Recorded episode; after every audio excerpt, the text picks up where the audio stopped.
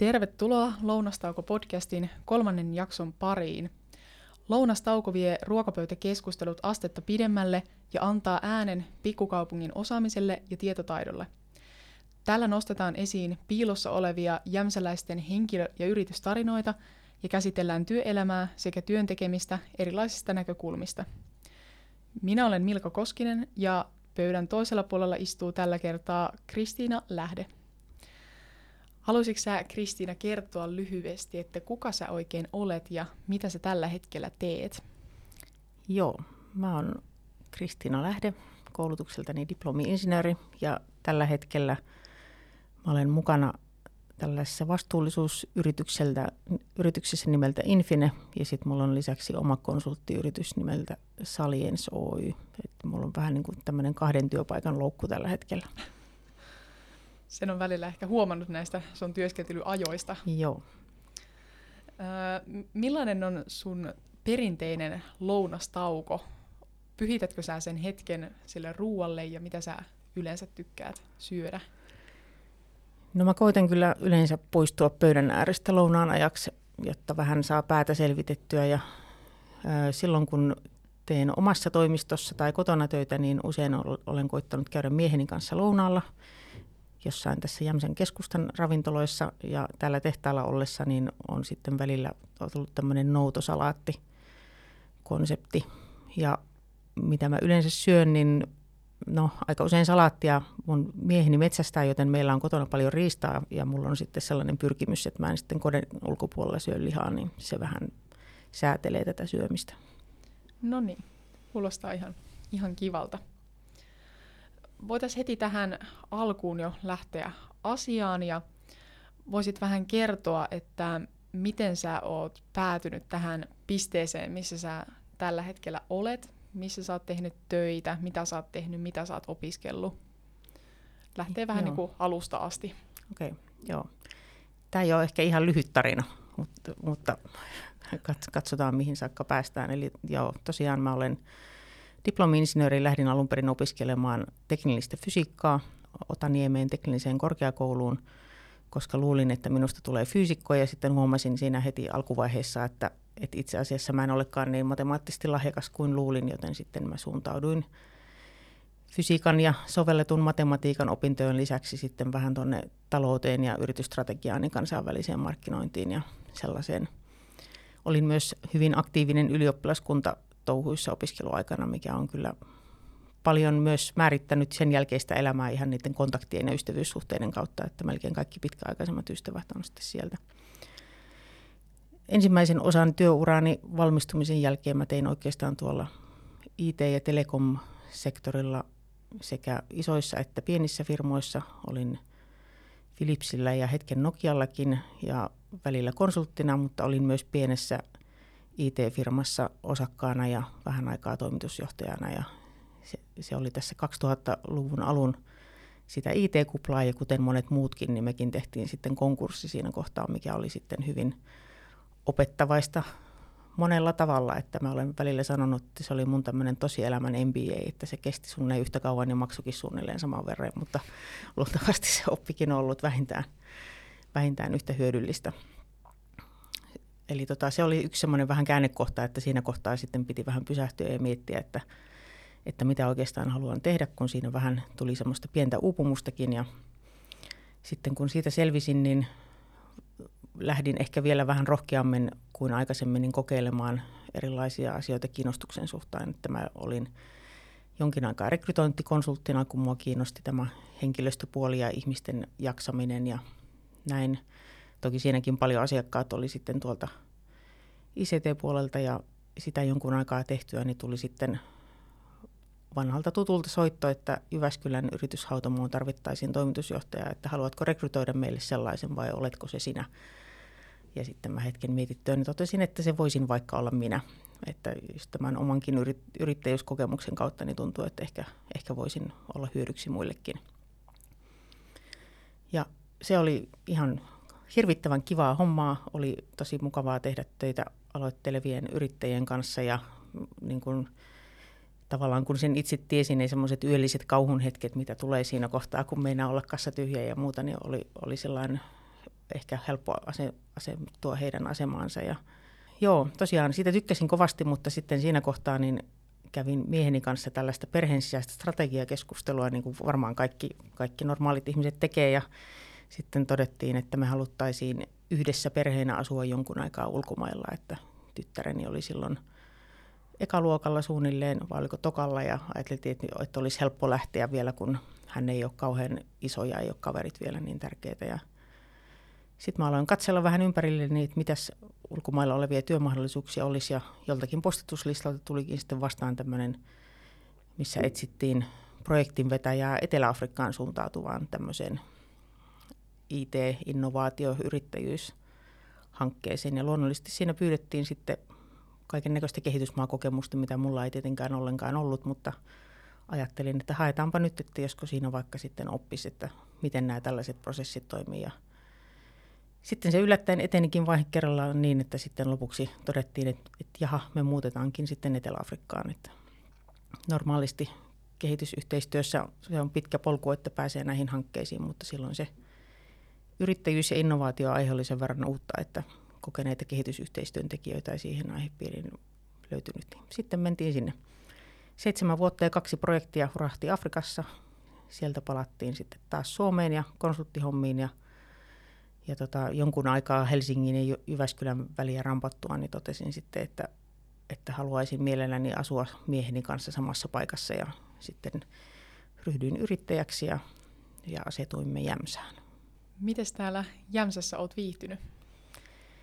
No oikein hyvin. Me opetetaan myöskin tanssia ja niin kuin tanssin kautta on tullut jonkun verran ystäviä Jämsässä ja nyt itse asiassa sitten kun tämä tehdas aukesi, niin siitä on tullut mukava semmoinen vähän isompi ammatillinen kiinnittyminen tänne, että on ikään kuin semmoista omaa yhteisöä näin niin kuin ammattimielessäkin, mitä aikaisemmin ollut, että muuten mun asiakkaat on edelleen joko pääkaupunkiseudulla tai sitten tuolla jossain päin maailmaa muualla. No onneksi tämä nyt nykyään on vähän helpompia nämä tällaiset etäsysteemit. Joo, kyllä se työntekoa paljon mahdollistaa, mutta, mutta myöskin sillä yhteisöllä, että kun ottaa sen tauon ja juo, juo kahvia, niin se on, se on oikein mukavaa, että on muuta porukkaa, jonka kanssa voi siinä rupatella. Mutta tota, Afrikan, Afrikassa elämistä, sitä voitaisiin vielä vähän tarkemmin purkaa, että mitä se oikein oli että oliko se niin kuin ensimmäinen kerta, kun se ajatus tuli, että sä voisit lähteä sinne Etelä-Afrikkaan, vai onko siitä ollut jotain semmoista niin kuin merkkiä havaittavissa jo aiemmin, että olisi miettinyt, että voisi olla kivaa? No, öö, ei voi kyllä oikeastaan sanoa, että olisi ollut Afrikkaan mitään sellaista suurta vetoa varsinaisesti, että toki joskus jonkun elokuvan nähnyt, missä on jotain hienoja savannikuvia ja olen ajatellut, että sinne olisi hieno päästä, mutta varmaan siinä kohtaa ajatellut ihan vaan, että turistina olisi kiva käydä. Ja siinäkin kohtaa, kun me alettiin miettiä ulkomaille muuttamista, niin varmaan siinä kohtaa ensimmäinen ajatus olisi, että se olisi jossakin päin Eurooppaa, että Afrikka ei niin kuin tosiaan ollut mitenkään henkisellä kartalla, mutta se vaan sitten sattui olemaan semmoinen muuten sopiva mahdollisuus, joka tuli vastaan ja sitten ajateltiin, että miksipä ei. Mitä oli semmoisia ensimmäisiä, voisi sanoa, kulttuurishokkeja, kun sinne pääsi, mil, mitkä on niinku semmoisia ehkä isoimpia asioita, että miten se elämä siellä eroaa siitä, että millaista elämää me täällä länsimaissa eletään? No Etelä-Afrikassa me asuttiin maan pääkaupungissa Pretoriassa ja, ja itse asiassa siellä varmaan se suurin yllätys monille on, että se on vähän kuin olisi asunut jossain amerikkalaisessa pikkukaupungissa tai vähän isommassakin kaupungissa, että siellä itse asiassa oli niin kuin, kaikkia kaupoissa, mitä Suomessakin ja vähän enemmänkin ja, ja vähän edullisemminkin.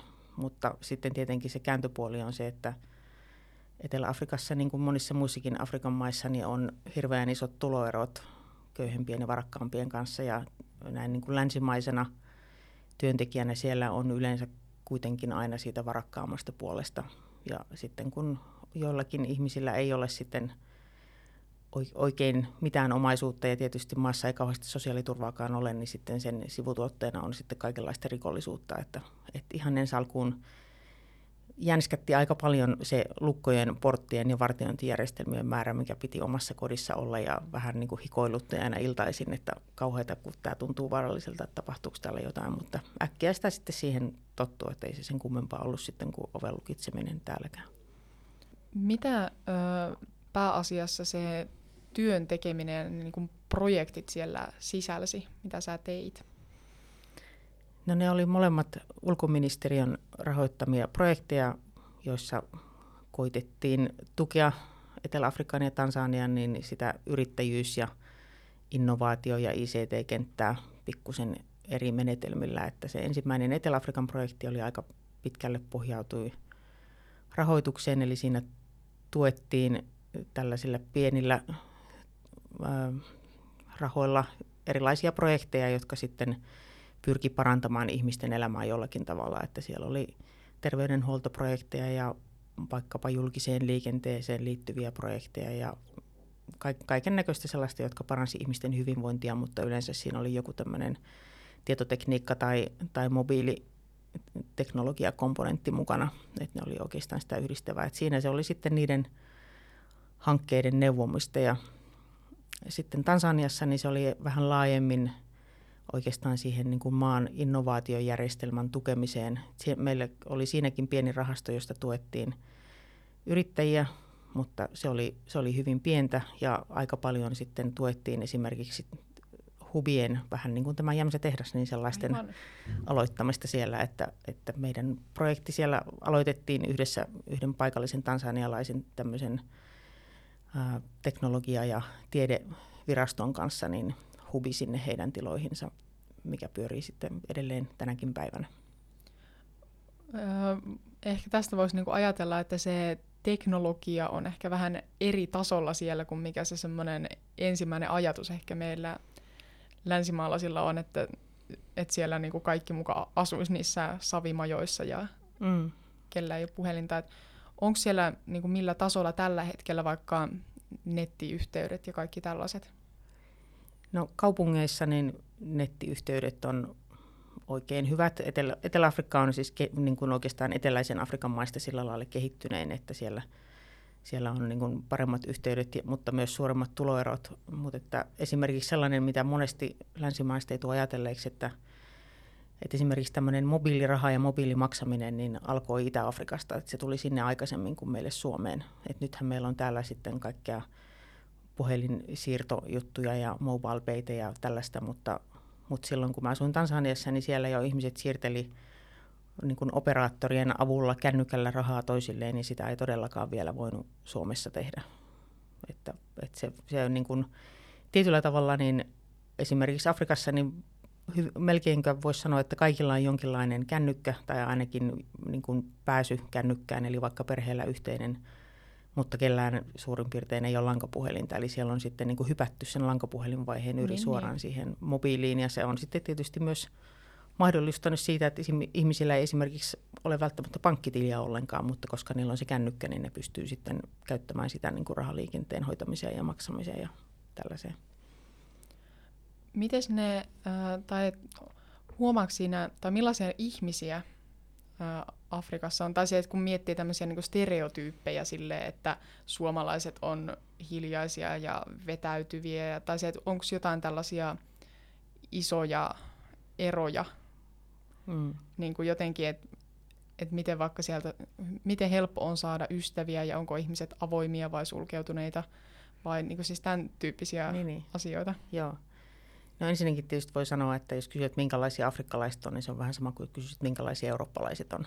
Että sehän on no joo, val- eh- valtavan ehkä niin kuin iso manner. ihmiset, missä, niin kuin, missä niin kuin asuit, että minkä niin, niin. tyyppistä porukkaa ehkä. Joo. Joo, joo, kyllä joo. ymmärsin, mutta piti vain sanoa tämä, että usein joo. täältä pohjoisesta katsoen, niin ihmiset jotenkin ajattelee, että Afrikka on maa. Joo. Tai, tai niin kuin vaikka teoriassa ikään kuin tiedetään, että se on valtavan iso manner, missä on paljon eri maita, mutta jotenkin silti ajatellaan, että se on niin kuin kulttuurillisesti vaikka samanlainen. Ja se on tietysti ihan ymmärrettävää, kun se ei ole meidän arjessa sillä lailla läsnä, eikä koulussa ehkä nyt niin hirveästi mennä Afrikan mantereen yksityiskohtiin, mutta että ähm, ystäviä on edelleen jäljellä molemmista maista, mutta kyllä siellä tietysti sitten ihan niin kuin tausta- ja kulttuurierot on niin isoja, että, että sen on huomannut, että esimerkiksi Tansaniasta ne paikalliset ystävät, joita on jäänyt, niin on sitten sellaisia, jotka on esimerkiksi opiskelleet ulkomailla tai joilla on kansainvälistä kokemusta, että heillä on sillä lailla ehkä vähän enemmän samanlainen maailmankuva kuin itsellä, mutta sellainen ihan käytännön juttu, mikä ehkä tässä kulttuureissa on erona, että, että ainakin nyt näissä kahdessa Afrikan maassa, missä asuin, niin paljon enemmän painotettiin sitä, että, että ei mennä siihen bisnekseen heti, vaan että, että halutaan niin kuin tietää, että mitä sille ihmiselle kuuluu ja ihmiset on hirveän kiinnostuneita siitä, että, että no onko sulla perhettä ja onko sulla lapsia ja minkä ikäisiä ne on ja sitten vielä, että miksi ei ole enempää lapsia ja aiotko tehdä lisää ja miksi tai jo.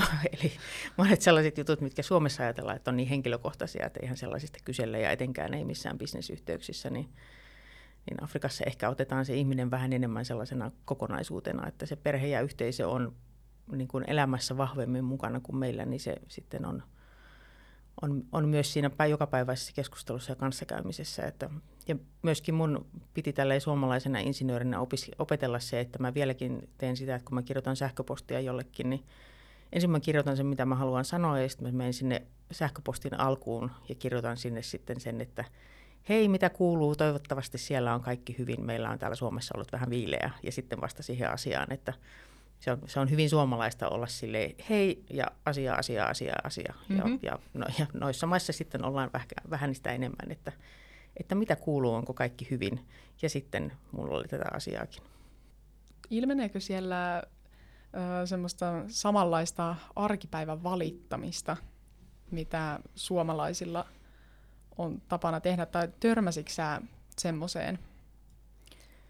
No Joo, ei, ei kyllä. Ja mikä on sillä mielenkiintoista, että ihmisten ongelmat keskimäärin on vähän, vähän ehkä suurempia kuin mitä meillä. Että mä olen joskus sanonut, kun näistä asioista on puhuttu, että mä olen kehittänyt tämmöisen koirankakka-indeksin, että silloin jos ihmiset valittaa sitä, että kadulla on koirankakkaa, niin siitä tietää, että asiat on niin kuin oikeastaan aika hyvin. Että jos se on niin kuin se suurin ongelma ja ärsytyksen aihe, niin, niin joo, tosiaan koirankakasta ei valiteta ja, ja kyllä sitten muutenkin ihmiset on – suhtautuu aika lailla positiivisesti siihen elämään ja mahdollisuuksiinsa kehittyä ja mahdollisuuksiin ylipäänsä elämässä, että siihen nähden, että minkälaiset lähtökohdat heillä on meihin nähden, niin joo, useasti kun Suomessa kävi lomalla, niin jotenkin huomasi sen, että tuntuu, että ihmiset valittaa kauheasti, vaikka meillä on kaikki tällä niin hirveän mm. hyvin, että me ollaan, mehän asutaan niin kuin paratiisissa verrattuna suurimpaan osaan maailmaa. Mikä, äh, mikä oli niin kuin parasta siellä? Asuessa? Jaa, äh, vaikea kysymys. Tota, silloin siellä asuessa niin varmaan ehkä yksi semmoinen tosi hieno juttu tietenkin oli se, että asui lähellä sellaista luontoa, mihin ei niin kuin Suomesta käsin normaalisti pääse. Eli Eli pystyi lähtemään viikonlopuksi safarille katsomaan leijonia ja kirahveja ja seproja ja kaik- kaikkea sellaista, mitä ei niin kuin normaalisti tee. Ja, ja ei ainakaan näin suomalaisena, niin ei voi sanoa, että siihen olisi ikinä kyllästynyt, että, että meillä kävi suomalaisia kavereita kylässä ja tietenkin melkein aina lähdettiin safarille ja kyllä se vaan oli aina yhtä hienoa.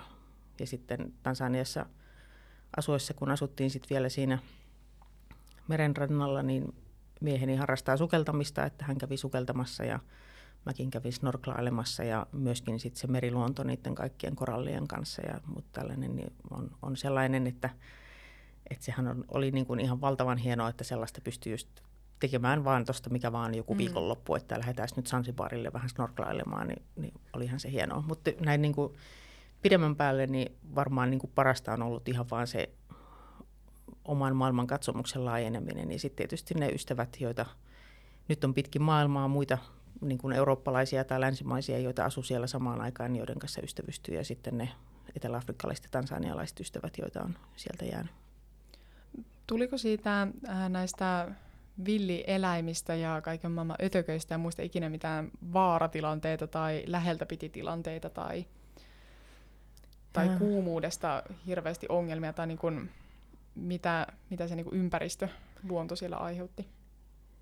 No Etelä-Afrikassa tosiaan kun asuttiin kaupungissa ja se oli ihan semmoista aika normaalia kaupunkielämää, niin siellä voi sanoa, että se ehkä se, mitä ympäristössä oli vaaraa, niin se kyllä enemmän liittyy muihin ihmisiin ja tosiaan siihen varallisuuseroihin. Että, mm. Mutta sielläkin oikeastaan pahin, mitä tapahtui, on se, että multa varastettiin kerran kännykkä käsilaukusta ostoskeskuksessa jouluostosruuhkassa, mikä nyt voisi käydä ihan hyvin Suomessakin. Tansaniassa oli sillä lailla vähän erilainen ympäristö, että siellähän se on ensinnäkin tropiikissa ja sitten vähän vähemmän kehittynyt maa, että siellä on malariaa ja siellä ei esimerkiksi hanavettä voi juoda ja näin, että siellä on sitten tämmöistä niin kuin ympäristöön liittyviä terveysriskejä, että se kuumuus toki aiheutti sen, että semmoista niin kuin ulkona kävelylenkkeilyä tai juoksulenkkeilyä ei oikein voinut tehdä, ellei sitä tehnyt niin kuin aamulla heti, kun aurinko alkoi nousta. Mutta että aina piti laittaa hyttysmyrkkyä, kun hämärän jälkeen lähti ulos sitä malariaa ajatellen ja aina piti käydä malariatesteissä, kun oli vähänkin mitään flunssan tapasta. Että malariaa meillä ei kellään ollut, mutta mä sitten kun matkustin myös maaseudulla töiden takia, niin onnistuin kyllä saamaan suolistoloisia muutaman kerran sitten siitä paikallisesta vedestä tai kahvista tai teestä tai ruoasta tai jostain. Että en suosittele, ei ollut mukavaa. Mutta sinällään aika iso saavutus, että malaria ei onnistunut saamaan, koska kuuntelin siis vaan tämän Viola Valleniuksen kirjan mm. silloin ja se oli muistaakseni saanut sen niin kuin ihan älyttömän monta kertaa Joo. jo. No ei, ei oikeastaan siinä mielessä, että, että tota, Viola asuu aika lailla siellä niin kuin, ei hirveän varakkaan väestön keskellä tavallaan, että asuu tämmöisten niin normaali-ihmisten seassa. Ja malariahyttyset ei lennä hirveän pitkiä matkoja. Ja jotta sä saat malarian, niin se malariahyttysen täytyy niin kuin ensin pistää jotakin, jolla on malaria, ja sitten pistää sua niin kuin kohtuullisen Aa. lyhyen ajan kuluessa. Eli yleensä sitten se malaria leviää jonkun niin kuin aika tiiviin yhteisön sisällä. Eli että meillä, meillä kävi semmoinen Meeri äh, siivoamassa, niin tota, hän, hänellä oli malaria useita kertoja ja hän kyllä jotenkin tuntui olevan siihen tottunenkin, että hän vähästi pyyhki hikeä ja sanoi, että joo, mulla on malaria, joo, saa lääkkeet, joo, ei tarvitse lähteä kotiin kyllä tämä tästä, mutta että tavallaan ne ihmiset, jotka eivät asuneet ilmastoiduissa taloissa ja nukkuneet hyönteisverkkojen alla, niin tavallaan sitten se väestön osa sairasti malariaa usein ja myös sitten niin kuin tavallaan se, se sitten niin kuin pyöri heidän yhteisössään, että siitä on vaikea päästä eroon, mutta sitten kun me varakkaat valkoihoiset astut, asuttiin siellä niin kuin tavallaan omissa porukoissa, jossa kaikilla on sitten niin kuin varaa hyönteismyrkkyihin ja niihin hyönteisverkkoihin ja, ja ylipäänsä niin kuin pystyy olemaan varovainen ja, ja näin, niin se todennäköisyys saada malaria on ihan erilainen sit riippuen mm. siitä, että minkälainen se sun ympärillä oleva yhteisö on. Miten tai millaista suhtautumista siellä muuten niin kuin sai niin kuin ihonvärin perusteella, että kun on siellä valkoisena?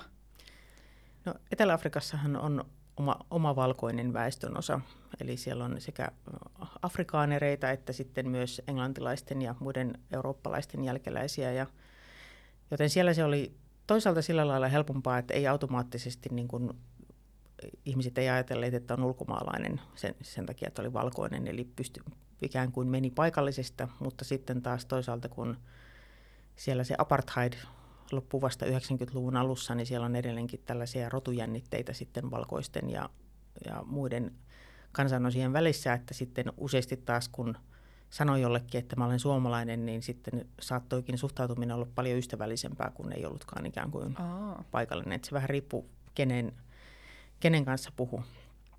Mutta Tansaniassa sitten taas varmaan niin kuin aika monessa muussa Afrikan maassa, niin kun sä oot valkoinen, niin se tarkoittaa automaattisesti että et ole paikallinen ja sitten heidän näkökulmastaan niin sulla on hirveästi rahaa. Ja se tietenkin sitten se aiheuttaa sen, että välillä kokee olevansa semmoinen kävelevä rahasäkki, josta kaikki mielellään saisivat, saisivat jotakin, mikä on hirveän ymmärrettävää, että sitten ihmiset ihan ystävällisesti kyllä huutelee ja vilkuttelee ja pienet lapsetkin saattaa sitten huutaa ja sanoa, että niin kuin, anna, anna rahaa, anna kynä, anna jotain, että et välillä se oli aika rasittavaa, että, että sitten kun tuli Suomeen ja muuttui ikään kuin näkymättömäksi jälke, jälleen, niin kyllä se tavallaan on aika helpottavaa, että sen jälkeen myöskin olen ymmärtänyt paljon paremmin sitä, kun puhutaan, että erinäköisillä ihmisillä on Suomessa vähemmistöstressiä, joka tulee siitä, että sä olet joka päivä erinäköinen mm. kuin muut.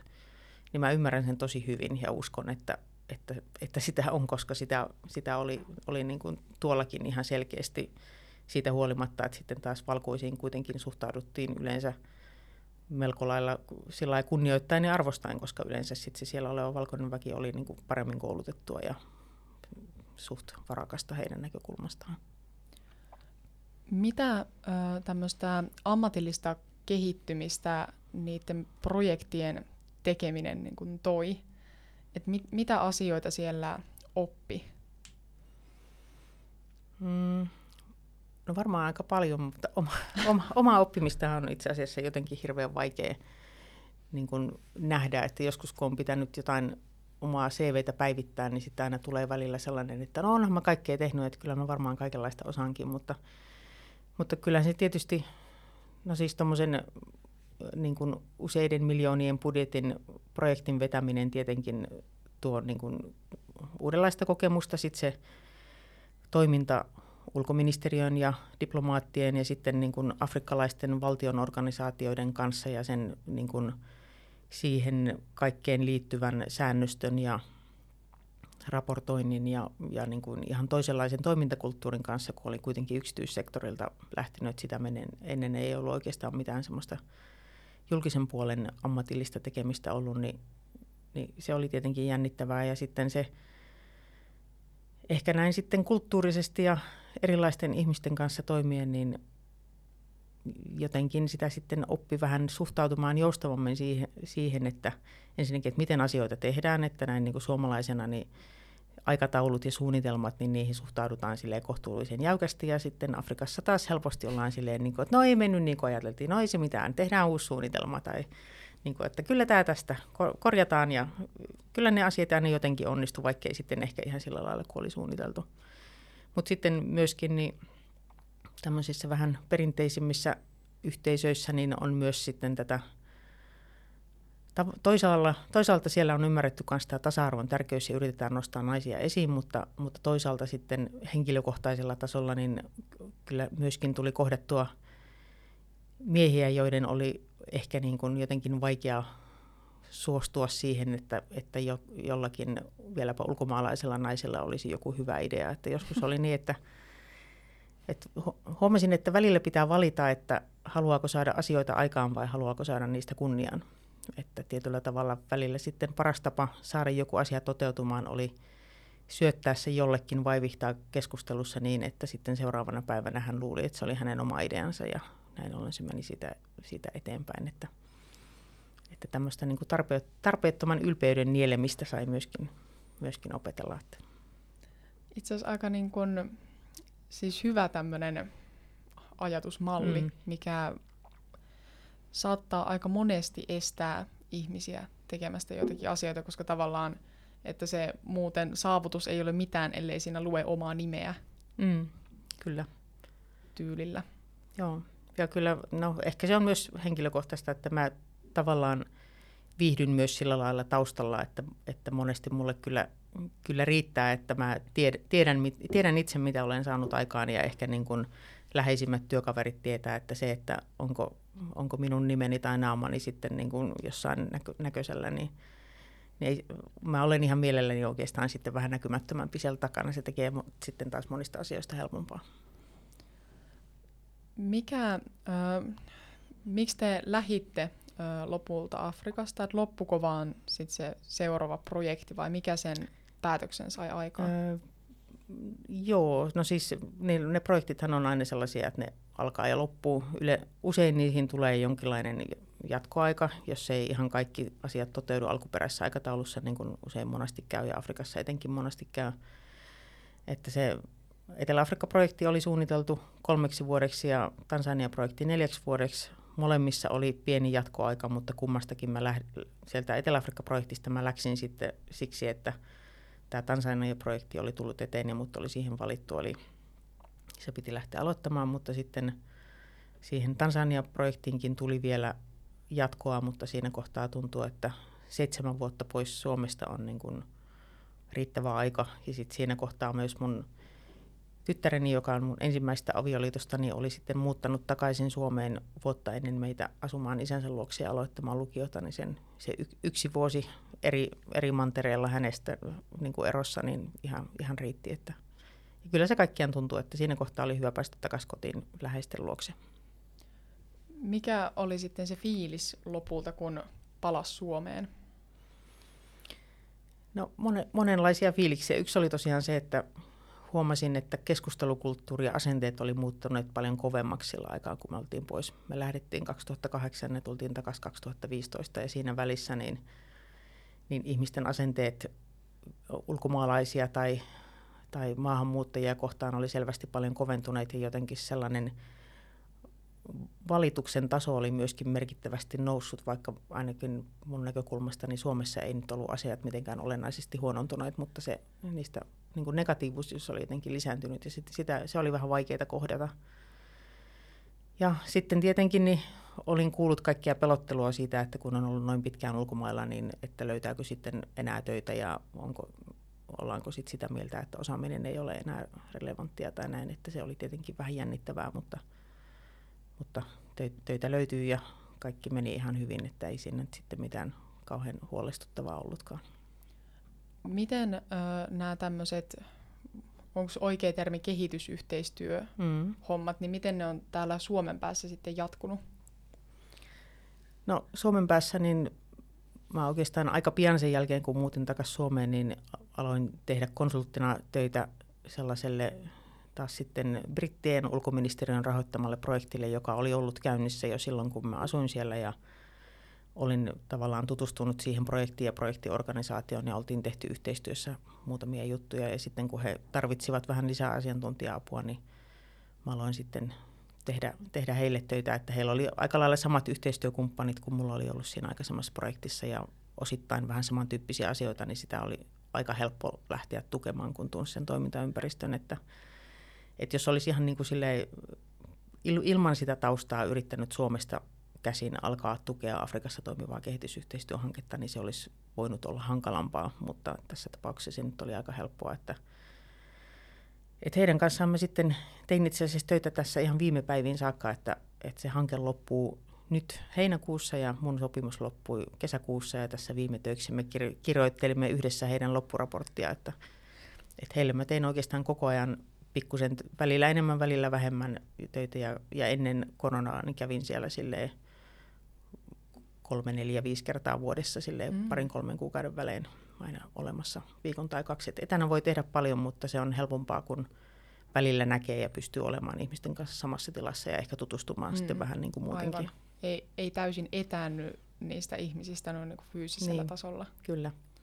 Joo, mutta nyt esimerkiksi on tässä koronan aikana alkanut muutama projekti, jolle kummallekaan mä en tee ihan hirveän paljon töitä, mutta sellainen pikkusen silloin niin kuin tavallaan päivän silloin tällöin, mutta ne on nyt alkanut sitten silleen täysin etänä, että en ole tavannut ketään, ketään heistä livenä. Ja kyllä sen huomaa, että se on tavallaan vähän hankalampaa, että kyllä sitä etänäkin keskusteluiden kautta tutustuu, mutta se vie vaan paljon pidemmän aikaa, että, että normaalioloissa olisin varmaan käynyt jo siellä. Ja ehkä tässä nyt sitten kun saa rokotukset kokonaan kuntoon ja tilanne toivottavasti helpottaa sitten muissa maissa, niin voi sitten lähteä käymäänkin.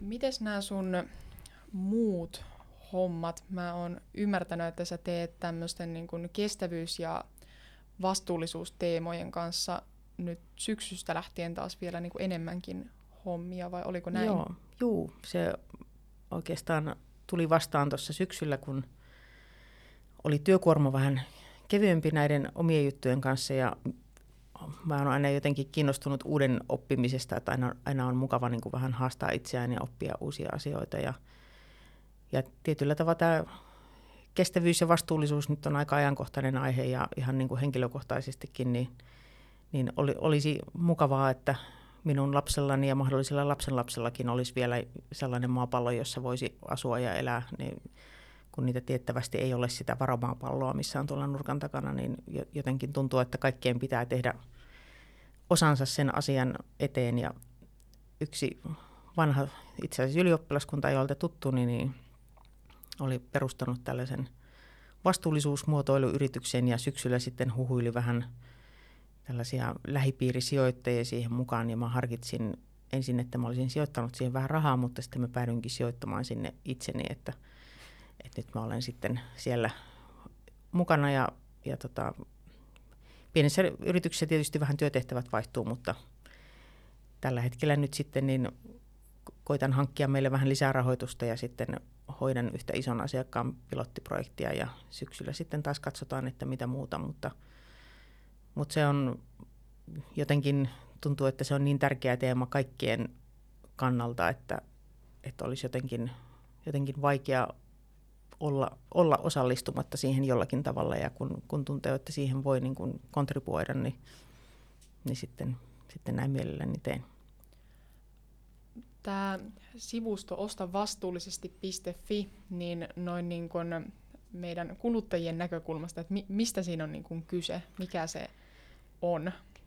Joo, se on, tämä yrityksen nimi on Infine, mutta tosiaan se meidän kuluttajille näkyvä frontti on tämä ostavastuullisesti.fi ja siinä on kyse siitä, että meillä on semmoinen asiantuntijaraati, missä on professoreita ja asiantuntijoita eri puolilta sekä yliopistoista että sitten tuolta Sitrasta ja Suomen ympäristökeskuksesta ja tällaisista. Ja he kokoontuu muutaman viikon välein ja käyvät läpi sellaisia tuotteita, jotka ovat halunneet päästä tälle sivustolle ja sitten vertaavat niitä muihin vastaavan tyyppisiin tuotteisiin ja niin kuin muihin tapoihin tavallaan täyttää se sama tarve ja sitten päättävät, että onko tämä vastuullisempi valinta.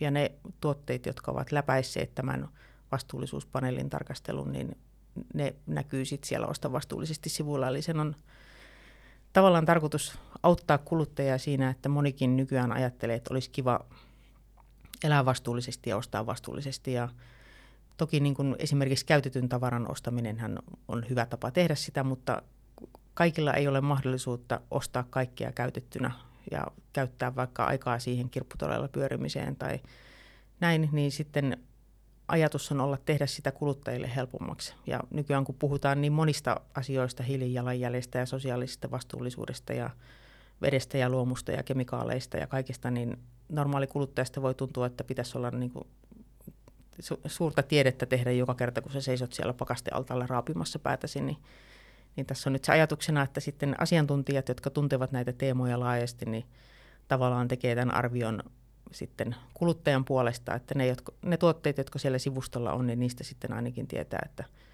niitä voi hyvällä omalla tunnolla ostaa ja käyttää luonnollisesti. Kannattaa ostaa vain tarpeeseensa, mutta sitten Kyllä. kun jotain kuitenkin pitää ostaa, niin sieltä, sieltä voi sitten katsoa vastuullisia tuotteita. Mitä kaikkia tällaisia ö, vähän niin kuin päätekijöitä pitää ottaa huomioon, kun mietitään, että onko joku asia tuotettu kestävästi ja on, voiko sitä niin kuin sanoa vastuulliseksi? Se on varmaan aika iso suo. Joo, se, mutta... joo, se on tosiaan iso suo, mistä johtuen se on välillä sitten kuluttajan näkökulmasta aika vaikea, mutta se vähän vaihtelee tuoteryhmittäin, että mitkä asiat on, on merkittäviä, mutta siinä katsotaan siis tietenkin tätä hiilijalanjälkeä ja energian käyttöä, katsotaan, että minkälaisella energialla se on tuotettu – ja sitten katsotaan myös esimerkiksi tätä sosiaalista vastuuta, eli, eli me tiedetään, että tietyissä vähän halvemman työvoiman maissa, kun teetetään asioita, niin on olemassa riskejä siitä, että niitä tehdään lapsityövoimalla tai, tai että työläisiä sillä lailla hyväksi käytetään, että heille ei makseta kunnollista palkkaa tai työolosuhteet saattaa olla vaaralliset, niin, niin tätä, tätä kokonaisuutta katsotaan. Ja sitten se riippuu vähän asiasta, että jossakin – hyvin tämmöisessä energiaintensiivisessä tuotteessa, jota kuitenkin tehdään vaikka Euroopassa, että tiedetään, että tämmöinen niin orjatyön tai hyväksikäytön riski on suhteellisen pieni, niin siinä voi olla sitten, että suurin kysymys on se, että millä energialla se on tehty.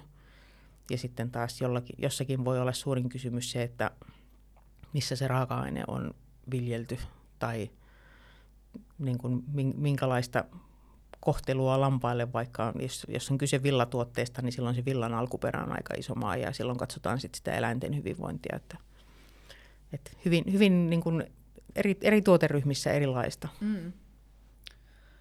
Mi- mitä olisi niin kuin, millä tavoilla, onko jotain semmoista niin kuin visioa, millä voitaisiin edistää sitä, että ihmiset alkaisi suosimaan enemmän vastuullisesti tuotettuja ja muuta niin kuin näitä kaikkia asioita. Mm.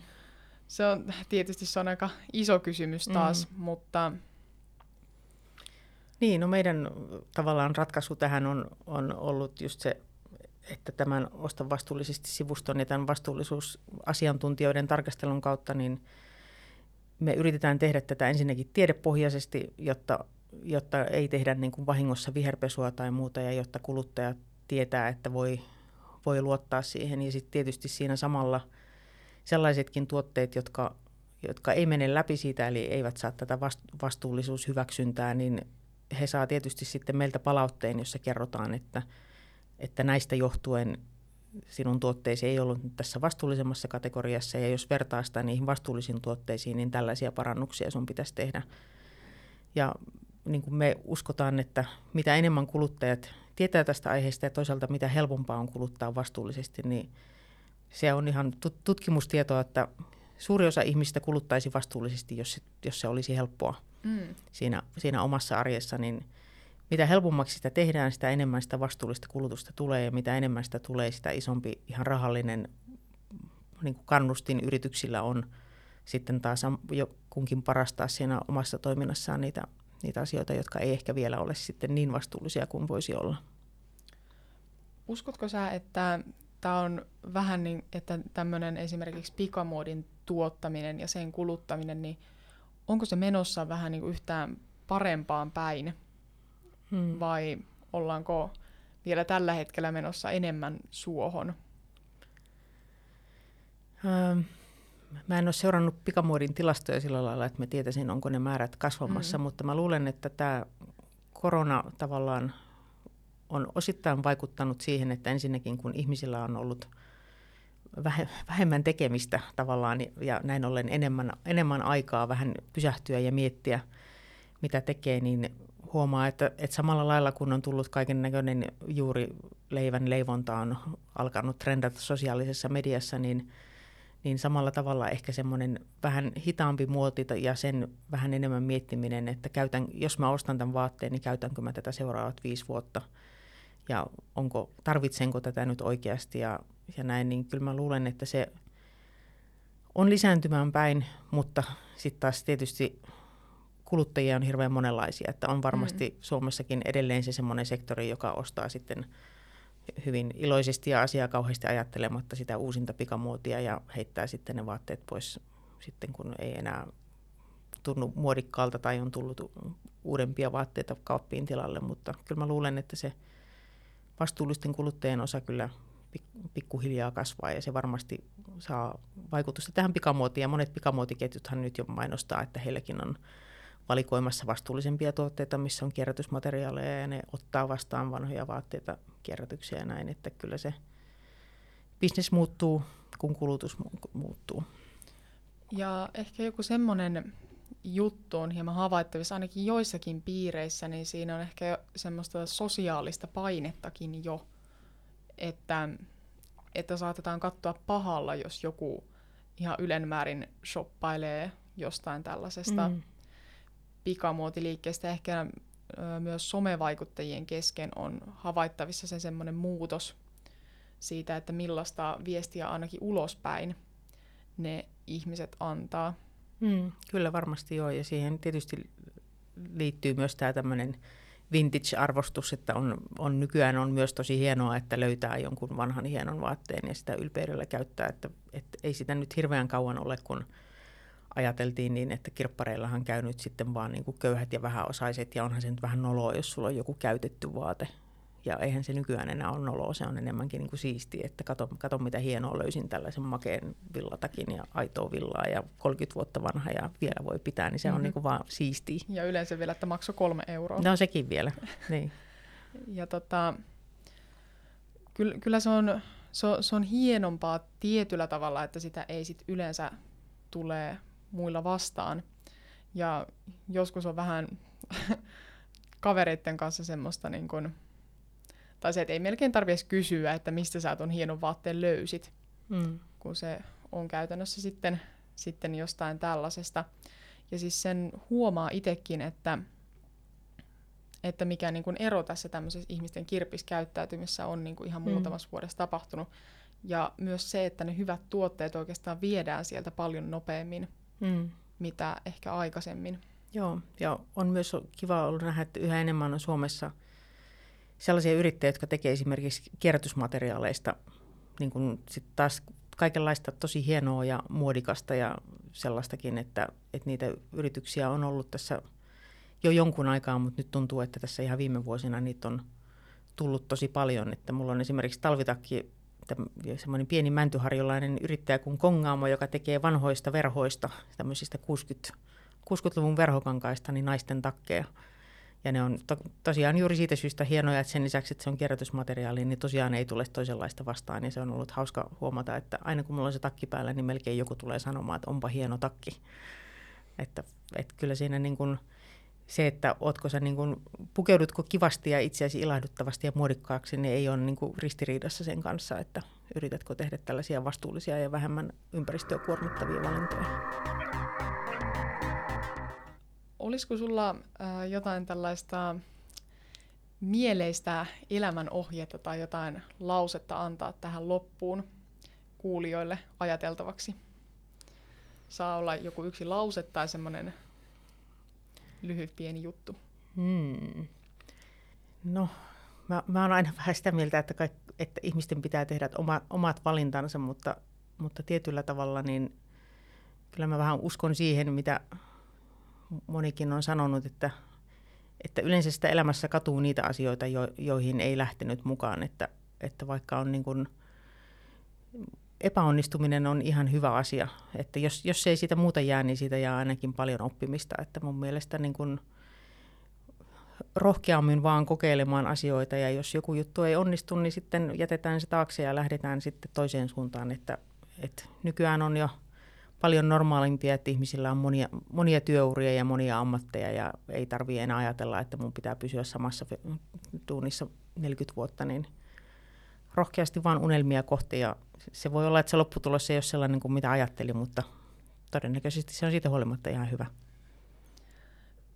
Jos jotain kiinnostaa niin kuin erilaiset sivut ja muut ja yhteystiedot, mistä sut voi tavoittaa, niin mitä tällaisia nettisivuja tai muita sulla olisi heittää? No ensisijaisesti mä tietysti toivon, että kaikki menee sinne ostavastuullisesti.fi-sivustolle ja selailee sieltä niitä vastuullisia tuotteita. Ja siellä on myös paljon kaiken näköistä kuluttajia kiinnostavaa informaatiota. Ja sielläkin on podcast ja kaikkea muuta tällaista kivaa, että niitä, niitä ehdottomasti kannattaa mennä katsomaan, mutta sitten jos muutkin mun yhteystiedot haluaa löytää, niin infine.fi on sitten se meidän yrityksen sivu, mistä näkee, että ketä, ketä siellä firmassa on. Ja jos sitten tämä mun sivussa kulkeva Afrikka-konsultointi kiinnostaa, niin sitten mun oman firman nettisivut on saliens.fi, mutta täytyy sanoa, että mä vähän luvattoman heikosti niitä päivitän, kun mun asiakkaat ei tule kauheasti sillä puolella nettisivujen kautta, vaan vähän niin kuin muista kontakteista, mutta jostakin näistä mut löytää. Mutta kiitoksia Kristiina, kun tulit tänne meille vieraaksi. Mielenkiintoisia aiheita saatiin jälleen kerran keskustella. Kiitos, kiitos. Kovin vieraalta tämä ei tunnu, kun me täällä tehtaalla hengailin aika taajaan, mutta mukava oli jutella näistä aiheista Kyllä. niin kuin aina. Vieraaksi tähän podcastiin, vaikka ei vieras niin. sille henkilökohtaisesti. Kyllä. Mutta palataan asiaan sitten toisen vieraan kanssa ensi jaksossa ja se olisi sitten hei hei.